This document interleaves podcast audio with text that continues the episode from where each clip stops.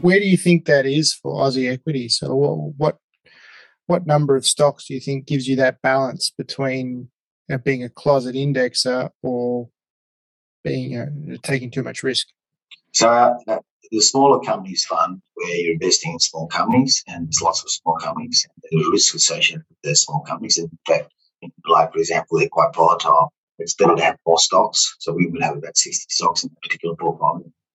Um, whereas if you were doing mid cap portfolio, you'd have less stocks in that portfolio. And then if you're doing a large cap portfolio, you have a lot less stocks in that portfolio.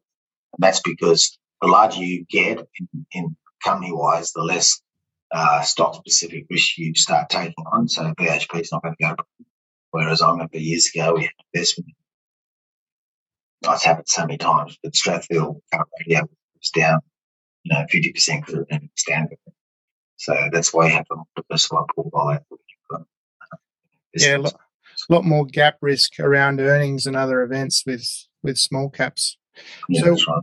would you equally weight the portfolio, or market cap weight, or risk weight? So, how do you think about position sizing in your portfolio? Um, there's a certain amount of art rather than science in that. I mean, there's science when it's determining art and science is determining whether a stock's good value.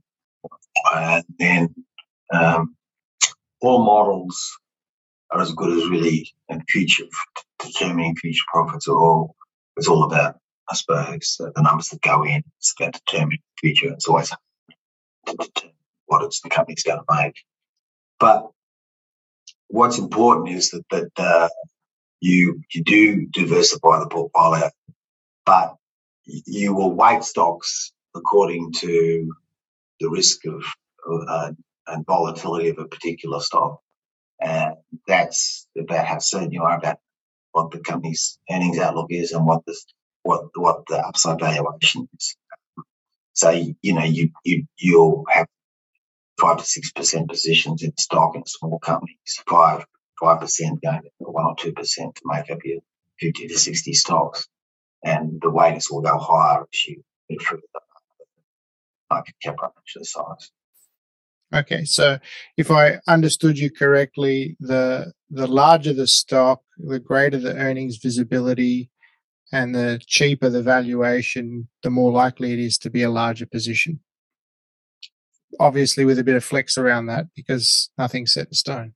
Yeah, I I think that's that's right, but there are small. I mean, there are small companies which provide uh, big downs, big big upside um, that are small and like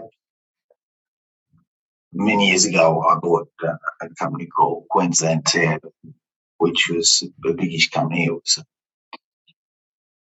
it had just operations in in Queensland.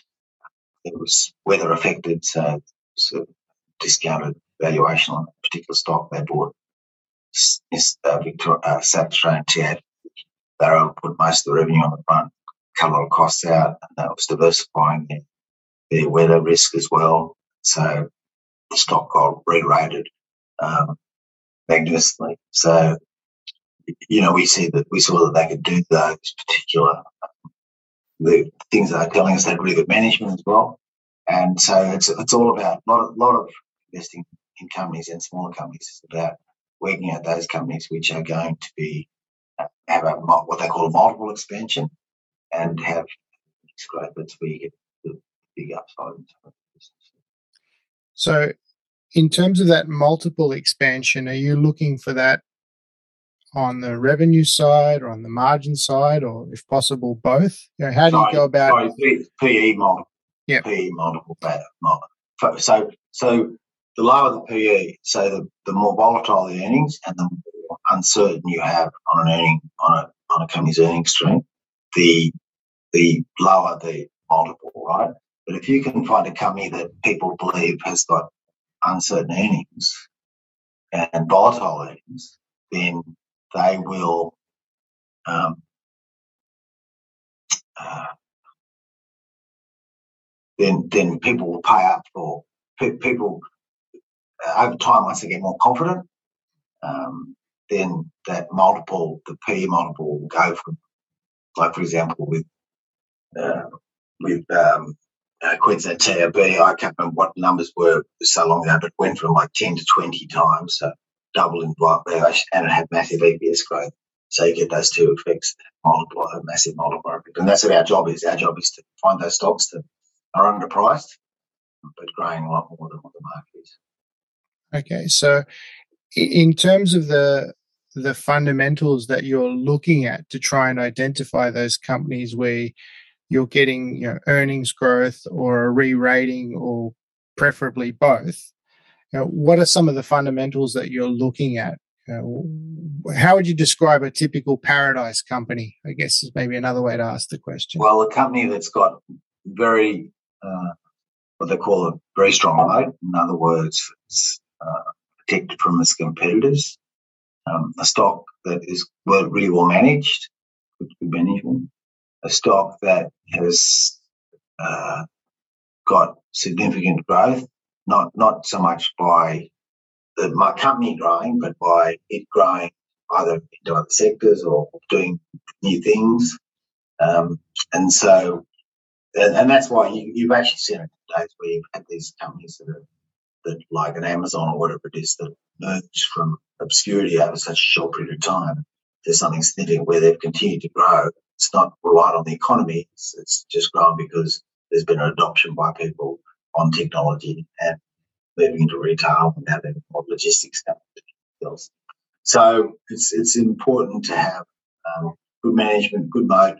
What they call is you know uh, strong cash flows coming out, uh, good uh, what they call cheap, so cheap valuation. Cheap could be a whole lot of things. It could be the PE multiples, which is the price divided by its earnings per share, um, EBIT multiples, uh, and discounted cash flows to return.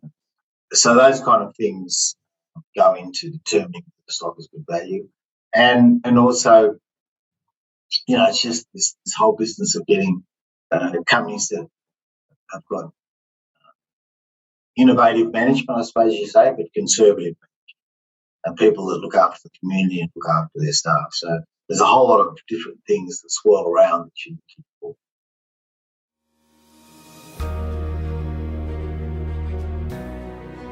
Podcast is for informational purposes only. It does not constitute financial advice or take into account the particular investment objectives, financial situations, or needs of individual listeners. Listeners should consider whether any opinions or recommendations in this podcast are suitable for their particular circumstances and, if appropriate, seek professional advice, including tax advice.